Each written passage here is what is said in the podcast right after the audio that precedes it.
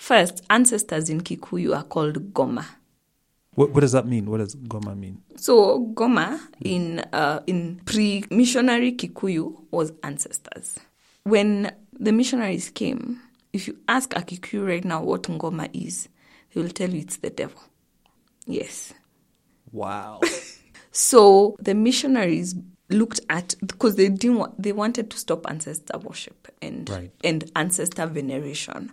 And so what they did was that equate our ancestors to the devil and to demons.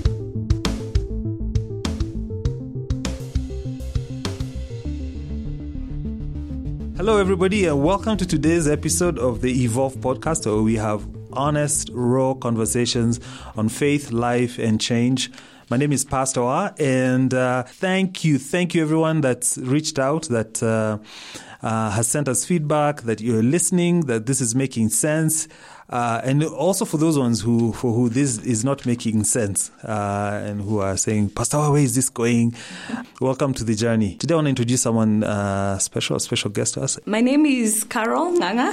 I try in everyday life to create links between faith, justice, and advocacy. So I do this at, you know, nowadays we have what we are calling kiosks Yes, from the Mr. Nganga. Uh, Yes. Yes, but Kiosk. he's not my father. Yeah, you have a you have a Nganga name. So here's the Yes. funny thing. Here's the Yes. funny thing. Uh, Sammy, Sammy, his his middle name is Nganga. So I told him, I Yes. told him, uh, uh, hey, you know, Carol is uh, is coming on the show, and her her name is Nganga. He was like, hey, might be related over here. we can be related. And then we have Nini, our kiosk, as our, our Bishop Nganga says. That's right. Yes, That's yeah. right. Well, welcome to the show. Yeah. Asante. So I, I founded Msingi Trust Mm-hmm. in 2017.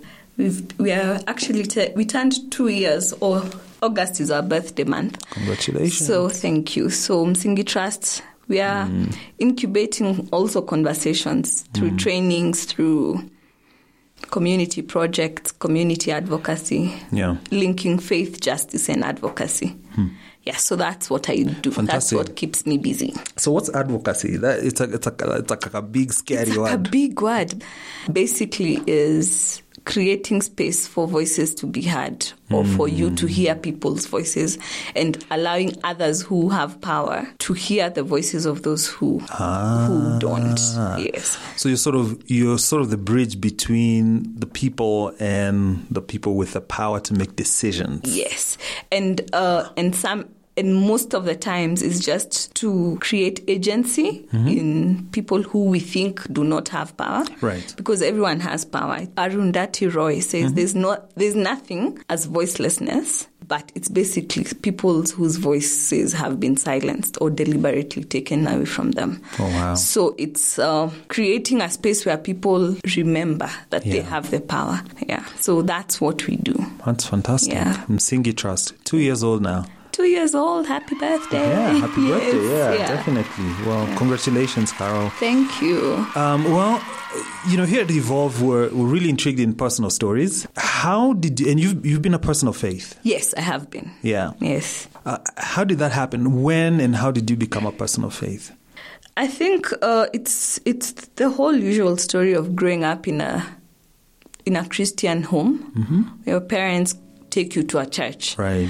And then I just really loved church Yeah. Mm. when I was growing up. Uh, It was fun. I honestly just loved it because that's where my friends were. Yeah. we went there and hung out, and then there were just very many trips. There were Sunday school competitions. There was just a lot of food. Hmm. So anywhere there's food, call me, me I'll go. so Was was that in Nairobi? yes, it was in Dagoretti. Uh-huh. I come from Dagoretti. My Ushago is in Oh, Dagoretti. Yeah, ish. Yes, That's, uh, so- right here. Ushago yes, ni hapa just tu. over here. Fair, fair to Ushago is 50 bob. So, Yeah. so yes, E PCEA Gethima Church. Hey, Yes. Yeah, well, th- there's something we have in uh, in common. Yes. I, I grew up in the PCA church as well. Oh, cool. Yeah. Yeah. So my grounding is in the PCA church from all, all my childhood Ah. Yeah. till teenagehood. And actually, s- when we were discussing about what we are talking about, Right. when I realized that the first space of, for us, for me and us, a few of my friends to actually take a stand on something was at PCA church. Those were the days where wearing a trouser to church was a big thing. Or having a hat, like I really, I really love capes. Yeah. So like I remember someone one day asking me to remove my cape in church. I was like, now this one. what does a cape have to do with what I am doing in this space? Yeah. And just saying, yeah, I'll, I'm going up there and I'm wearing a trouser. Let's see what's the worst that can happen. Yeah. So, uh, so that was that's my church background. I came to faith in high school. I hated high school. Wow, I hated high school. Where were you in high school? St. George's. in church. so so everybody the the amazing thing is is a lot of people have high school stories. Yes. And I think and, and during during the show where there, there's times we're gonna get into those and we might even have you back tell us Yes. why you hated high school. Yes. Oh my gosh, I hated it. As I was reflecting, Mm-hmm. up, remember where I, I've come from? I've come from Dagoretti. Right. I've come from. I came from. My primary school is Rothemeto Primary School. So if you hear my people, most of my friends make fun of me and my Rothemetoness. but um I loved that space. Yeah. Primary school was good, but maybe it was good because I was Yeah. at, uh, academically doing well Right. throughout the year. Right. But high school, one of I felt, and that, I think that's why I made a decision for Christ, Right. Hmm. was because I felt like I didn't fit in. So it was in March. I've just been there for a month. It's a strange place.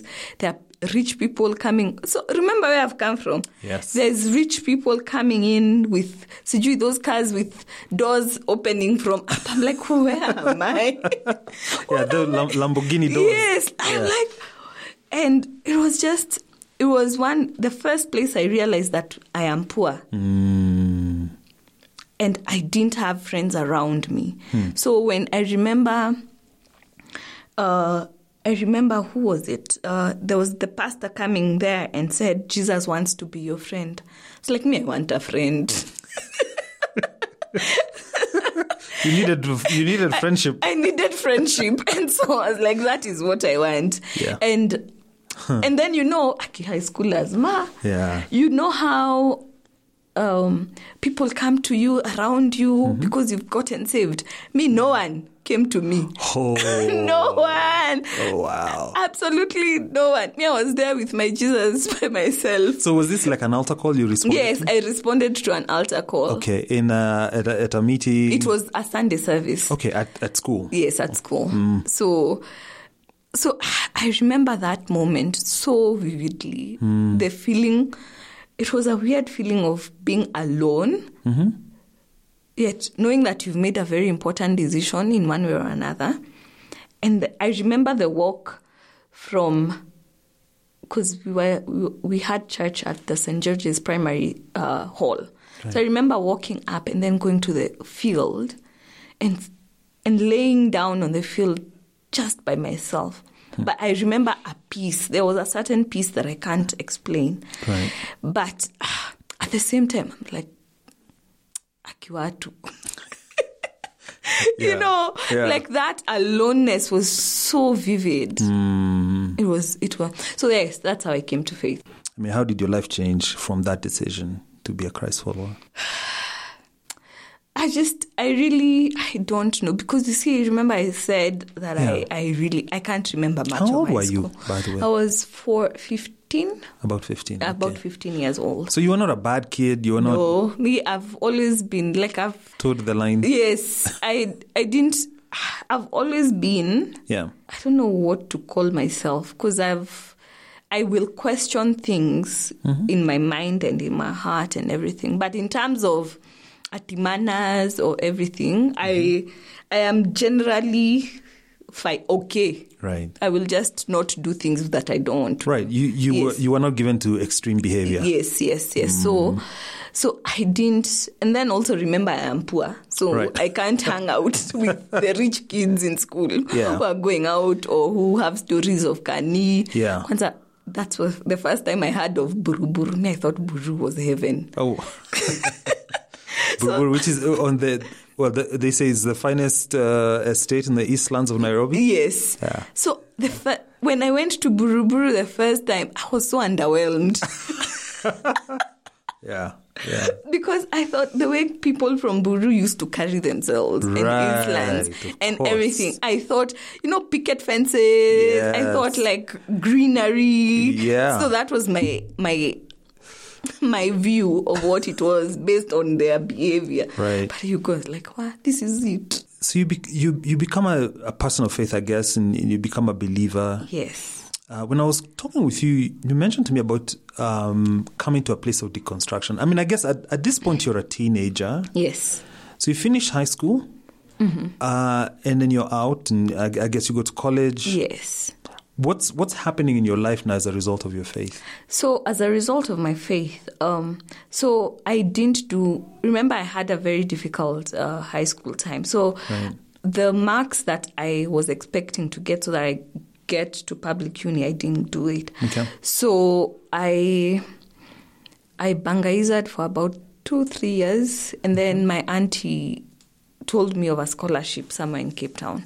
So I went to that school for it was for I went there for two and a half years, but I was studying something that in my heart of hearts Yeah. I knew that this was not was not right for me, and um, so they were they are paying everything: my school fees, my accommodation, my my day to day living expenses, and then I go to them and tell them my spirit is not resonating with what you guys are teaching me. So for me, that's one of a, a very big um, time where I needed to to realize that this is where I am going, or this is who I am, and this is what I am not. And so, leaving that college, then to go to the next college where So so so hold up. You you're in Nairobi. You're done with high school. You Yes. you you do not get the the you, you know the, the marks that you need. yes, You get a, co- a college in uh, South Africa. yes, in Cape Town, South yes, Africa. in Cape Town. Um, and you're staying with your auntie there. No, I'm staying in the school. Oh, you're staying at the yes, school. my auntie is here. Okay, your so auntie's here, I'm okay. staying in the school. Okay. They're taking care of everything. Okay. And what are you pursuing? Uh, At that, it is called Bachelor of Arts in Eurythmy. Eurythmy is like, like if you know me, you're like, what were you doing, Caro? so it's art of dance, and s- so it is expressing. It's part of as an educa. I don't know if you know World of Education. mhm, I've heard of So, Waldorf, yeah. well, uh, they have a, a segment which is called eurythmy. So it's expressing words and tones of music with your body. Oh. Yes. So is that like sign language for Ish. music? Yes. Oh, wow. so tell me how it works. So you, it's looking at at music sheets, looking at poetry, Mm-hmm. Yeah. like it was, j- and moving with it according to vowels and sounds. There were whole signs and things for it. What? Yes. So So weird. you, you wreath me. yes, eurythmy. I've never heard of it. Yes, so Mm, I did that. I was like, I, I was waking up every morning. I'm like, apana. So what turned you on to this? It is just, you know, the way you're told there's a scholarship. Oh. There's nothing. Oh yeah, There's nothing. You're like, there's a scholarship. Yeah, let's just take it. Yeah. Let's go. Uh-huh. So, um, so that's, I went there, uh, like, after two and a half years, like, I, no, Hmm. it wasn't resonating at all. Yeah, So I had to leave. And remember, foreign country, yeah. Mm-hmm. you they are paying you everything you don't have and my parents can't afford to right. Mm. to cater for that change so i had to um ah, there was a community the church that i was going there Hmm. uh, while i was there really sort of rallied around me and helped Hmm. me transition into that space What church was it? it's called Christ Church. Okay. It's an Anglican church. It's in Okay. Mm-hmm. Kenilworth in Cape Town. So I was going there. So they rallied uh, around me and helped me make that transition. I got a host home, and then they they were part of of a college. They Mm-hmm. were the reverend there was part of the college now that I went to. Right. Called Con- at that point it was called Cornerstone Christian College. Now it's called Hmm. Cornerstone Institute, and that's where my journey of of sort of deconstructing the faith and the things that you believe and hold on tightly to Yeah. were, were tested and encouraged.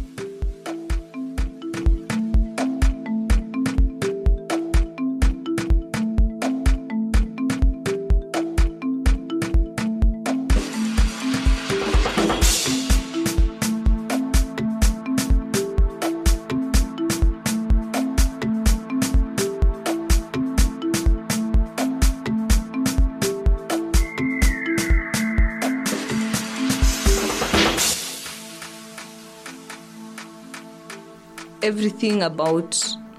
So let me tell you, one of our first classes. Yeah. Yeah, this is yeah. Yeah, Yes. this was very interesting you yes. mentioned. So um, we are going to class. and so uh, so uh, this is this is not the eurythmic class. ma'am. no, this no. We you've finished you've with left eurythmy. eurythmy. uh, your Yes, we've left. so now Yes. what, what what is this class you're pursuing now? So I was pa- pursuing community development. So Okay. I did a bachelor's of theology in community development. Okay. So that's my background and that's my passion. okay. So for the first year, all of us, whether Mm. because there was community development psychology and Christian ministries, so all of us as first years we were in the same class. So in one of our classes, there was always a theme of the year, Right. and the years before that was leave the questions, L I V E the Right. questions. There's a poem by she's called Rilke and Marie Rilke about Mm-hmm. leaving the questions. Maybe at the end of it of this Mm-hmm. of this conversation we can read that poem because it's very important. we'll look it It's- up. Yeah. it's I, I think it's fundamental to all of us to stay and and simmer in the questions because um, what we've learned through our faith journeys and even our African context of growing up as silenced children Yeah. is to not question. Right. But this was uh, the college that allowed us to question every single thing. And uh, so, yes, first class, uh, we are in class. The lecturer takes the Bible, shows it to us, and then steps, puts it on the floor and steps on it. Yes, steps on it. And he teaches us for a while as he steps on that Bible. Hey, let me tell you, you've never felt so undone Yeah. at that moment. Yeah, that's quite that's uh, quite discom- uh, un- Yes. uncomfortable, I guess, Yes, for most it's people. very uncomfortable. 'Cause he's standing on the Bible. Yes. And he's talking. He's talking, he's teaching, and telling us that when we say the Bible says, we are we're just saying what we think the Bible says because the Bible does not speak. It's it's us and our interpretations. Wow. We bring ourselves into the text of Scripture, so you don't you don't know what to do with that something like yeah. that Why was and why was that uh, powerful a powerful moment for you? because who are you to step on the Bible? Right. you know Yeah. like who are you to like this is a holy thing Yeah, and of i'm course. sure most of you who who are listening are like what Yeah, I mean we know you can't do that to Yeah. the Quran. You yes Probably. yes uh, you'll be yeah because the quran you, you can't place anything above a quran No, you can't. Yeah. yeah Yeah. so that that for us was and the next three because i was there for three years were full of moments like that i remember one of my very um, powerful lessons was when we were doing the psalms and we were asked uh, walter brueggemann uh, a favorite theologian of mine talks about psalms of orient, orientation disorientation and new orientation so it's looking at psalms as as real life expressions of people going through of people going through shit.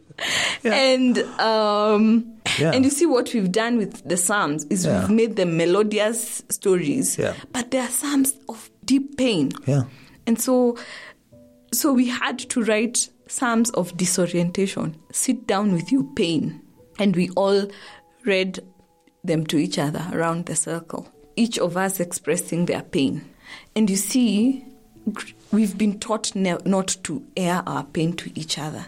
We've been taught not to s- to acknowledge pain and discomfort. And so you have so many Christians, so many f- believers who don't deal because they don't think that a pain questioning is part of the story. Yeah, i- it's interesting you say that because uh, you know even p- part of this this journey I think with evolve is just the courage for Mm. people to ask questions. Yes. I I found as I talk to a lot of people that this is such it's uh it's such a contested space because pe- Yeah.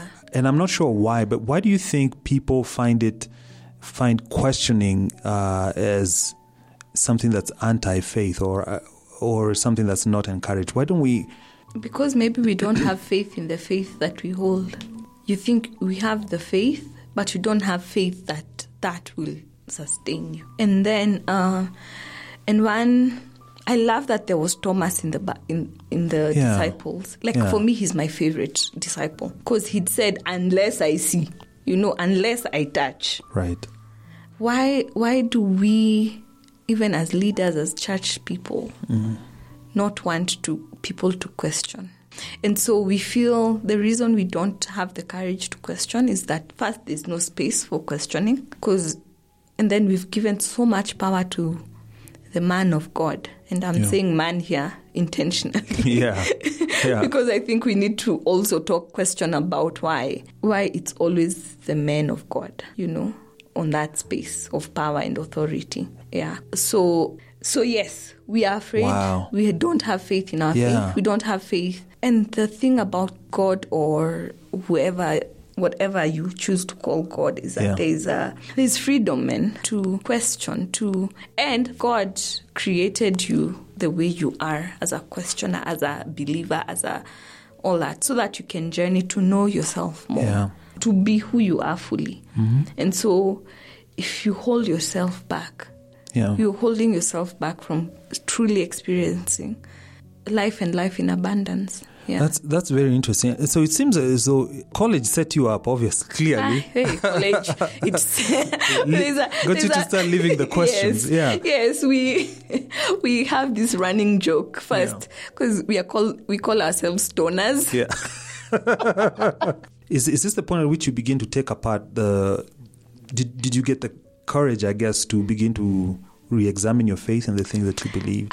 I think for me it was deconstruction was happening as we were in in our classroom settings. So it was daily conversations and I'm so glad that I had that space. Yeah. and even the theology that we were being taught. Um, I'm just a bit sad that uh, I got to learn about, especially black and liberation theology after college. That is the only, I would say, the only downfall, I would say, or, or the only thing I would question from Mm. Yeah. my college was that, especially black and liberation theology came to me Yeah. after college. It was in the depth that now I understand it as. Yeah. So, but at that moment, you are free to question. You are free to ask yourself. So, for me, I remember someone in, in the same college telling me, "Carol, you ha- you have so many whys because I will always ask why." And so, for seeing the why as an important part of who I am, why am I believing what I'm believing? And I remember especially talk, thinking about colonialism and God and Christianity and remembering that we had expressions of God before the colon, colonizer. Right. And for me, that settled a lot of things. That God was not brought to me by a white man. Ayehoya, ayehoya, hallelujah, ayehoya, hallelujah. Ayehoya, ayehoya, hallelujah, ayehoya, hallelujah. Ahehoya, ahehoya, ahehoya, ahehoya.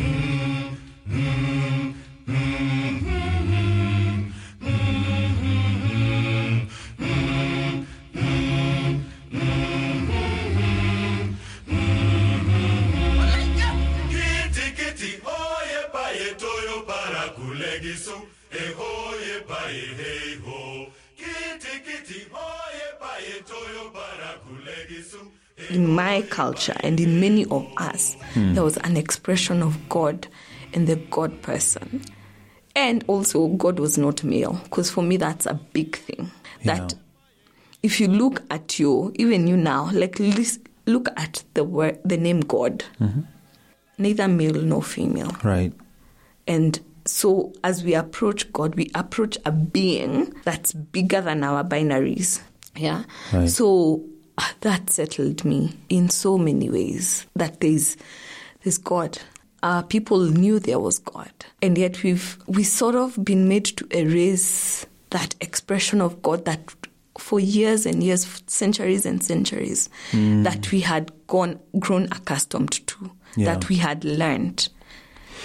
Yeah, you know you're saying some big things, eh? Yes. Because I mean just just thinking about the fact when the missionaries did come, Yeah.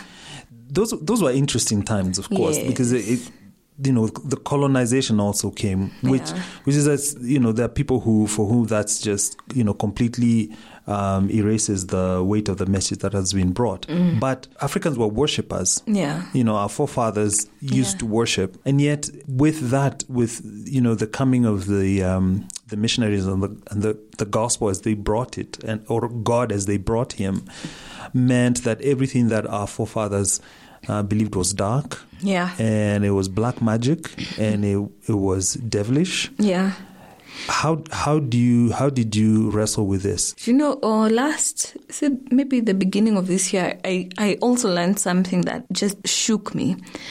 I learned that first, ancestors in Kikuyu are called Goma. Then, uh, What what does that mean? What does Goma mean? Goma in, uh, in Kikuyu, in pre missionary Kikuyu, was ancestors. When they came, the missionaries came, if you ask a Kikuyu right now what Ngoma is, they will tell you it's the devil. Yes. Wow. the missionaries looked at because they didn't want, they wanted to stop ancestor worship and Right. and ancestor veneration and so what they did was that equate our ancestors to the devil and to Hmm. demons and if you look at the the word ngoma in swahili it's music right Hmm. Right. in my other African, if I was born, if I was to come back another culture, I'd come as, and sorry for killing the, the name, Kosa person, the South African one. I can't do the click yet. I am sorry. yes, I can't. I'm sorry, my people. so, Yeah, yeah. but Sangoma is the, Sangoma for Is them a- is, is a the med- medical, is a, It's like a magician. It's a is- medicine, medicine, yeah, medicine man. person, medicine man. Yeah. Yes, medicine man or woman. Yeah.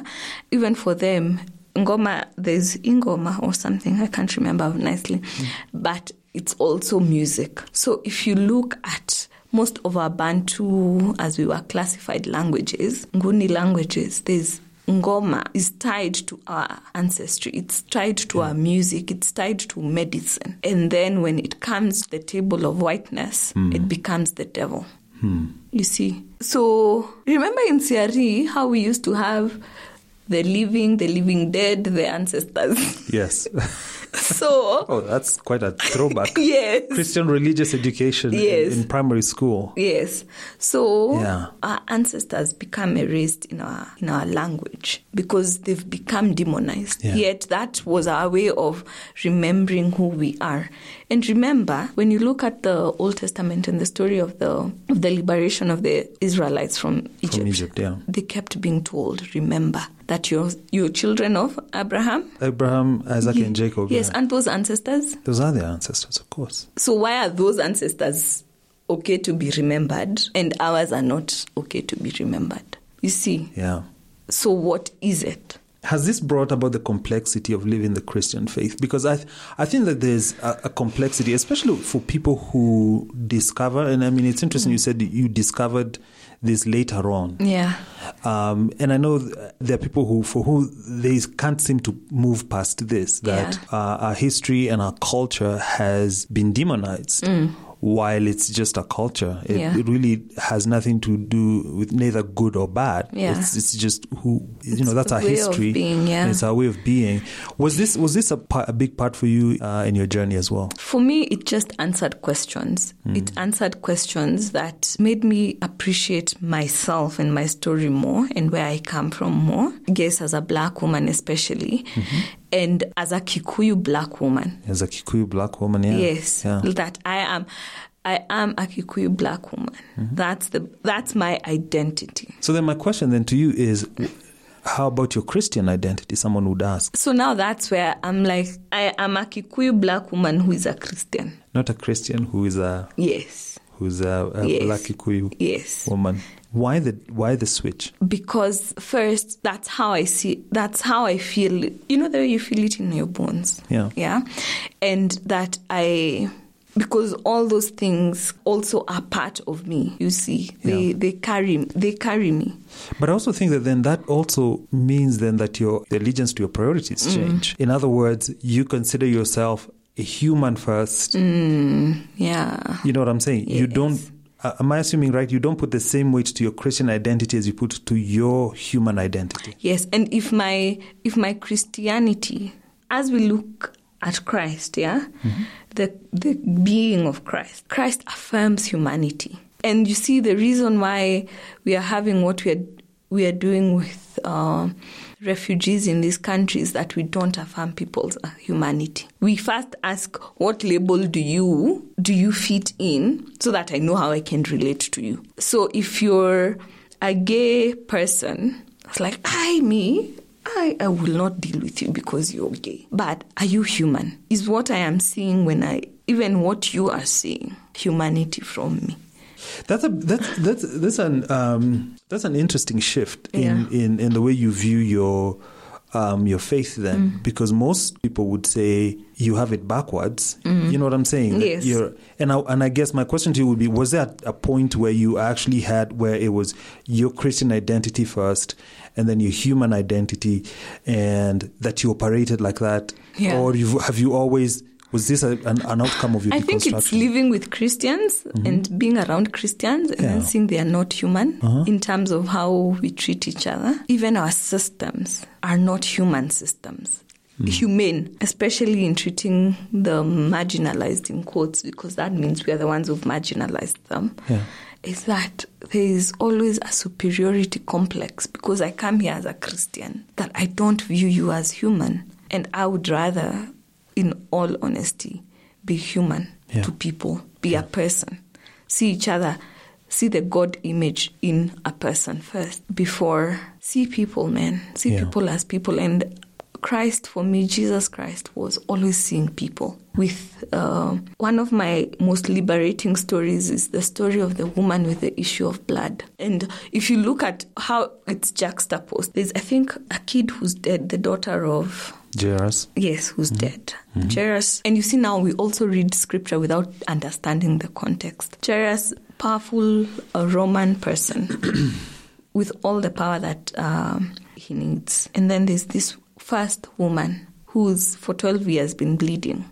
So Yeah. she's smelly. She, Yeah. She's walking around behind. And you know, Jesus would have just said that, let, let me just leave it. Because first, she was an unknown person. You remember, we also always remember her as Mm-hmm. course. woman with the issue yeah. of blood. Yeah, even her But- name doesn't come up. Yeah. Yes, she is nameless. Right. Mm. That is what we do to people. We render them nameless because of their issues. Mm. So it becomes Caro the one who has AIDS. Yeah. Caro the one who has STDs. Yeah. Caro the one who aborted. Caro the one who drinks. Yeah. You know. Right. But at the end of that story, Jesus turns back and and calls this woman daughter. You know. He gave her an identity. Yes. And acknowledged this woman who, for 12 or so years, first, you're a woman, you're nothing in Mm. Yeah. that space. Right. Then, the person who has the most power in the world at that very moment Yeah. calls you daughter. Yeah. So our task as believers, because I still I am a believer. Mm-hmm. I believe in Christ. For me, Christ is the most liberating um, person that and gives us the power to do liberation for other people. Yeah. Is that we need to turn back and call people brother, sister, Yeah. mom. You see, so Um, someone one time said to me, their difficulty with you know a life of faith or people of faith is we dehumanize people with only one goal. to make you a Christian. Mm. Yeah. If you're if you're not that, then we basically dehumanize you. I mean, you can look at you know you can look through Mm. how we treat you know people we don't agree with, uh, people who challenge our faith, Yeah. people who are probably in, you know in addictions and Mm. extreme behavior, Yeah. gays and and homosexuals and so on and so forth.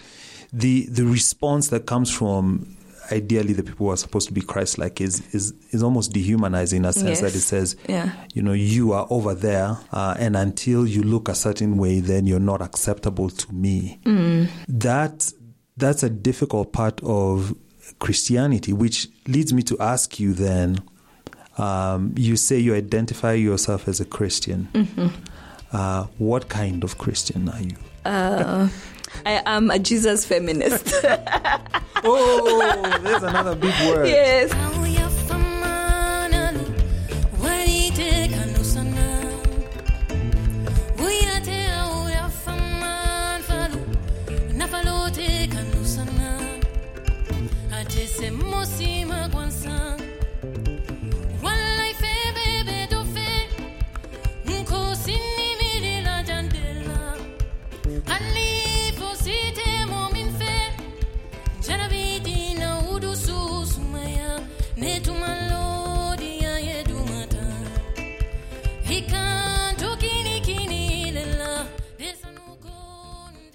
She just dropped a big word. Um, Yes, uh, there's a lady. There's a lady. I think it's Sarah Bessie who co- has a book called Jesus Feminist. Oh, yeah?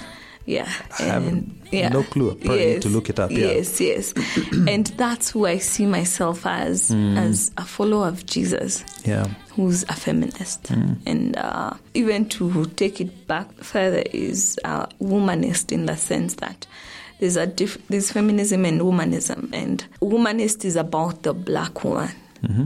you know, and your identity in the world as a black person. Right. Yeah, so so that's who I am. Okay. I'm a Jesus feminist. Yeah, that that's that's a totally new conversation Yes. over there you're opening. But I Yes. Mm. want to I want to ask you, you when we were talking, you mentioned your relationship with church changed Yes. with big church. I mean, you, yes w- w- the with church. institutional church Right. yes i i think for me my relationship with institutional church is And is weird because first I I know I'm called as with my work and with what I do Mm-hmm. and I love I love pastors like I love working with pastors and they teach me every day to love and serve and uh, and to really give your all. Mm-hmm. Some I work I've, I work and interact with some amazing people who love Yeah. who love people right. but it's the institutional bit of it that Yeah. really gets my head. Which is the organ- the church is an organization. Yes, you mean? the A corporate- organizational, the organization. corporate, Okay. Mm-hmm. the corporateness of it all that now what does the work of dehumanization. That's not speaking about issues in Kenya right now. Mm. That's silent. Right now, yesterday we were told that um, there is rampant unemployment and corruption. Mm-hmm. And these are the people who are in our spaces. Corruption is not being done. Remember the statistic of 85% Christian. Mm. Right. So if we are 85% Christian in this country, who is killing, stealing, and destroying? It's us as Christians. We are the ones killing and destroying this country. And yes, you'll tell me, no, the ones who are killing are not, they've not accepted Christ as their savior. But if we are honest, Yeah. there's something about our, f- what we are teaching Yeah. that does not translate to everyday life. You know? So people being uh, so you said be- people being Christian is not translating into Christ-like behavior. yes. So the, the, then my question to you then becomes, Carol, is is the problem the way the message is that's being delivered or being given to the people, the Christian message, or is the problem the, is the message itself? Is is the gospel broken? I think the gospel, the way we've, we the way we are giving it, is broken. I'm singing our clarion call is Micah 6 8 and uh, Psalms 89 14. Micah 6 8 says, He has shown your man what is good. What does the Lord require of you? To do justice, to love mercy, and to walk humbly with our God. Then Psalms 89:14 is justice and righteousness are the foundation of God's throne. So we do not preach justice in the church. Yeah. And when we are talking about justice, it's about justification Right. Mm. or being right with God. But as we look at the prophets and we look at uh, we look at even Jesus, when his first sermon, when he opened the Isaiah scroll, Mm. Yeah. he, he quoted from Isaiah Yeah. and said that he has come to give, he, he had come, his work in Luke chapter 4 is heal blind people. Uh, set the captives free, give sight, all those things. It's Mm. about actual liberation of people. We've spiritualized it because the work of liberation is hard. The work of giving sight to people is hard. Mm-hmm. We don't want to do that. We have to be held accountable Yeah. for the work of justice. The work of righteousness, you can say, ah, this person has failed to be righteous, so it's their work. Mm. Right. But the work of justice, what we've done with it is we've left it because it's hard. And Mm. so, if justice and righteousness are the foundation of God's throne, if we are building on one foundation, which is righteousness, Yeah. and justice is at the bottom, we've not uh, brought it to the very to at the same level. Yeah. Mm. It means our foundations are shaky, and this is why we we can't be relevant. Right. It's because it's all shaky. It's a shaky foundation. For someone who's as passionate about justice and advocacy as you are, then your relationship, of course, with corporate church changed. Yeah. So what is it that like now? What's your relationship with the church like now? To be honest, I big church tires me completely, but I love the small vibrant churches is where I f- like that's where you- things happen. And I wish I wish it can it can be better. I wish it was less of a gig than it is right now. Like I feel it's a performance. I feel it's about expansion. It's about identity. It's about it's you know identity politics. It's about who's who's building what next, and we forget the people, man. We Yeah. forget that outside our, there's one church where outside of it is full of rubbish, like actual trash. But that doesn't. You see, we don't see that as a problem. Yeah. Is is it is it because we've spiritualized the message and its implications Yes. such that we've be we've become of no earthly good? You know, you somebody said you're too heavily minded to be of any earthly Mm. Yes, good. yes, that's it. That's it. There's something called manifest destiny, Mm-hmm. which the American church used to believe in a lot and still believe it that Yeah. you have to conquer the world for Christ, you know? And I think the message of Jesus is very radical is that first it says, start with where you are. Right. Yeah, Right. and keep growing, keep growing. Right. And the Acts church grew because they loved each other. What are some difficulties that you have with um, in your own walk, I guess, and in your own journey you've had with uh, life of faith? reconciling some of the people you know Mm-hmm.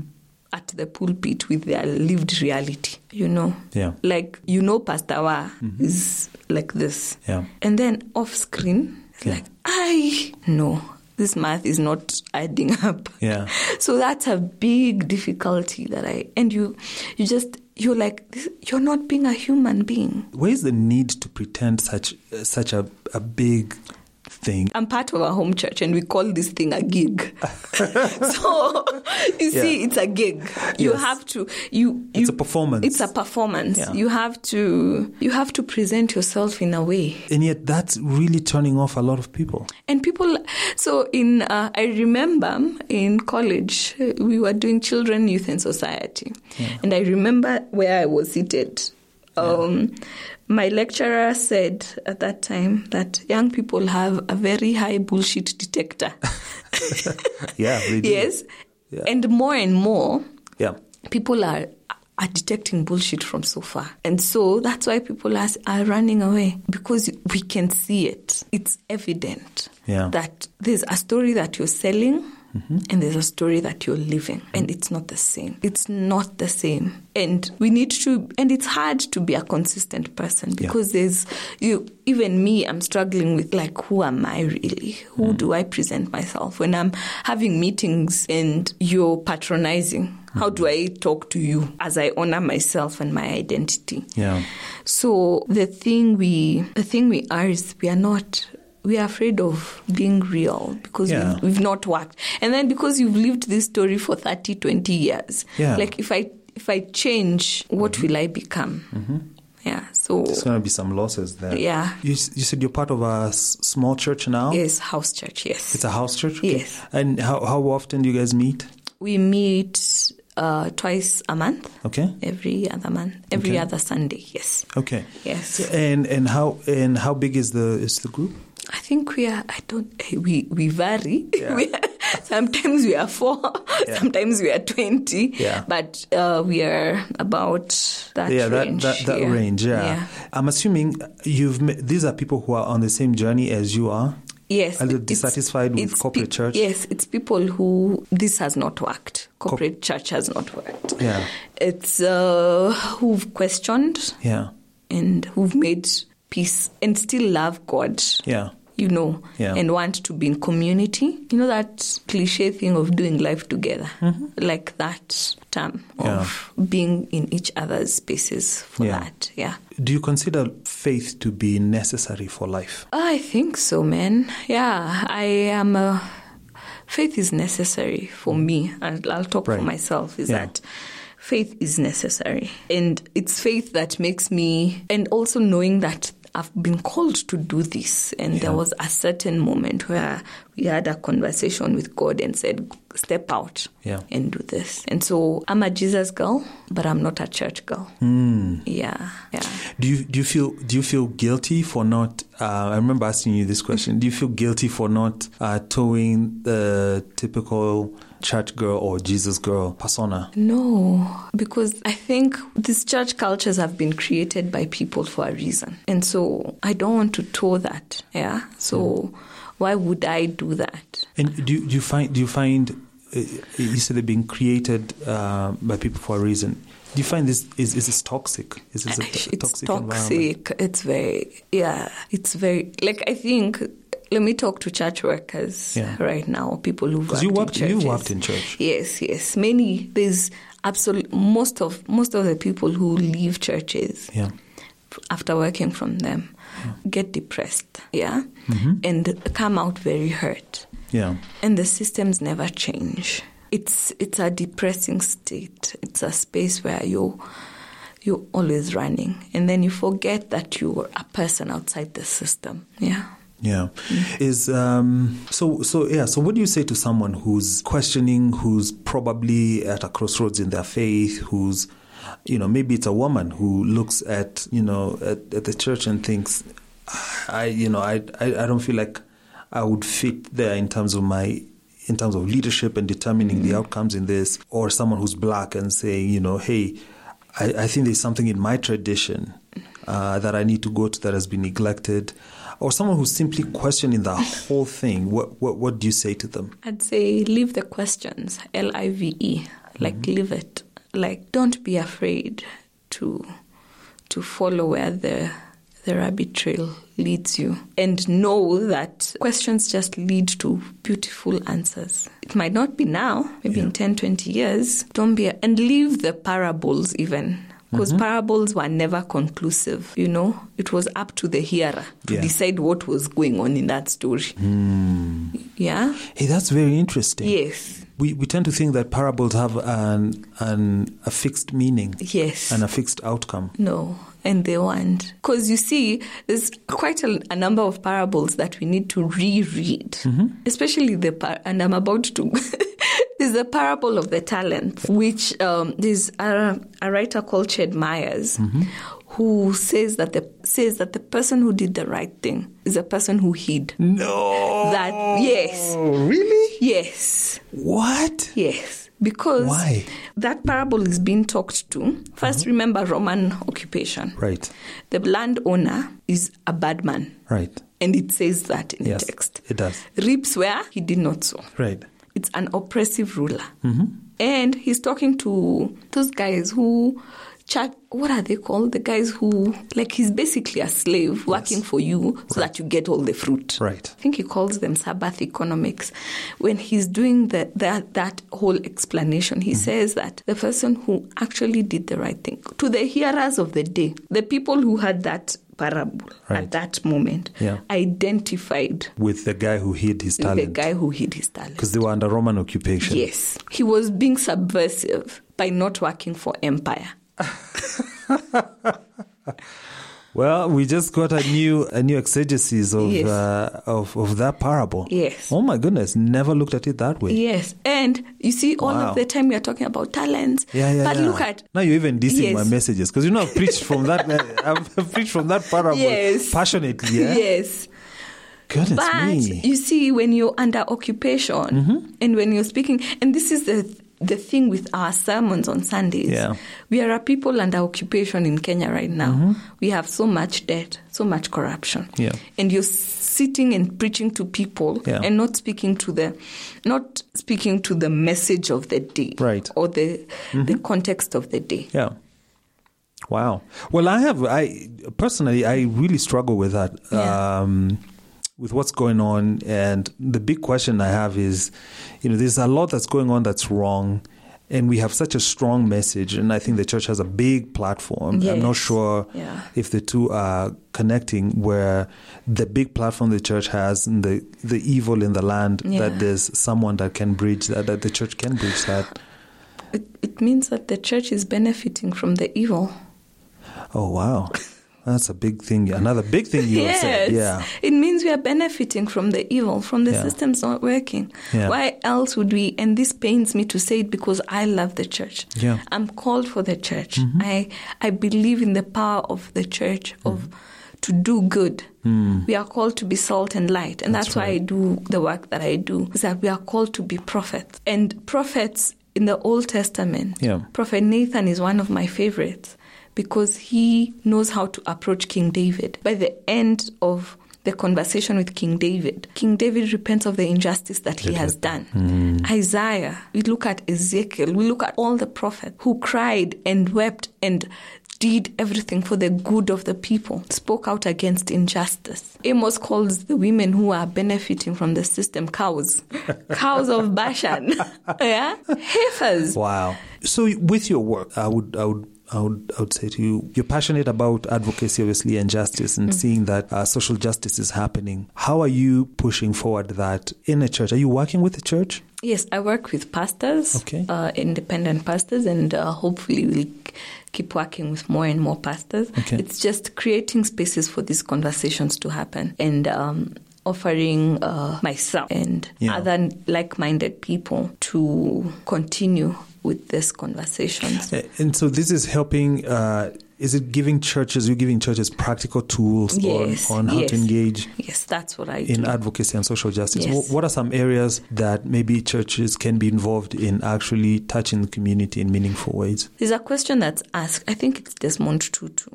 First, what we do a lot as churches is a relief ministry.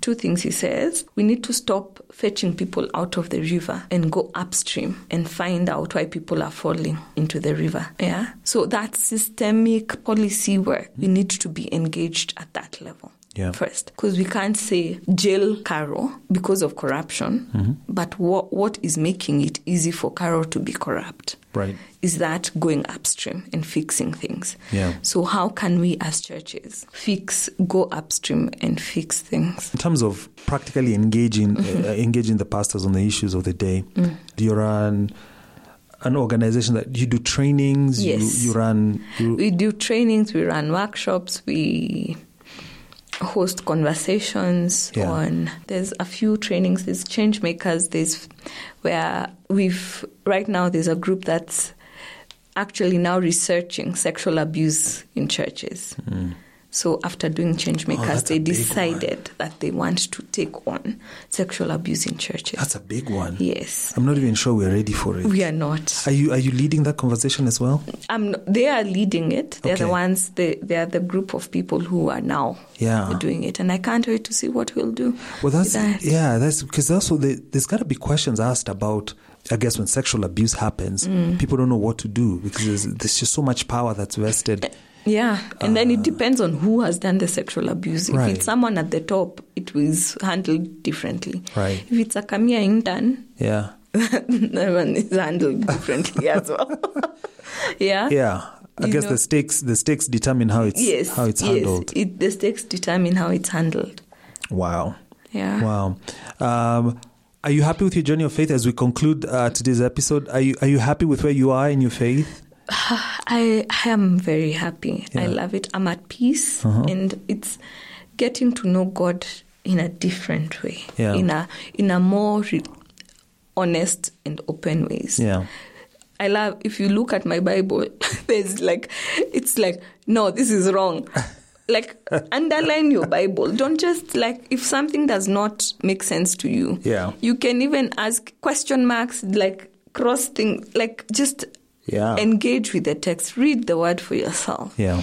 And also remember the context that it was written in. Remember uh, and read read differently. Don't just read or listen. And this is the other thing I'd like to tell people.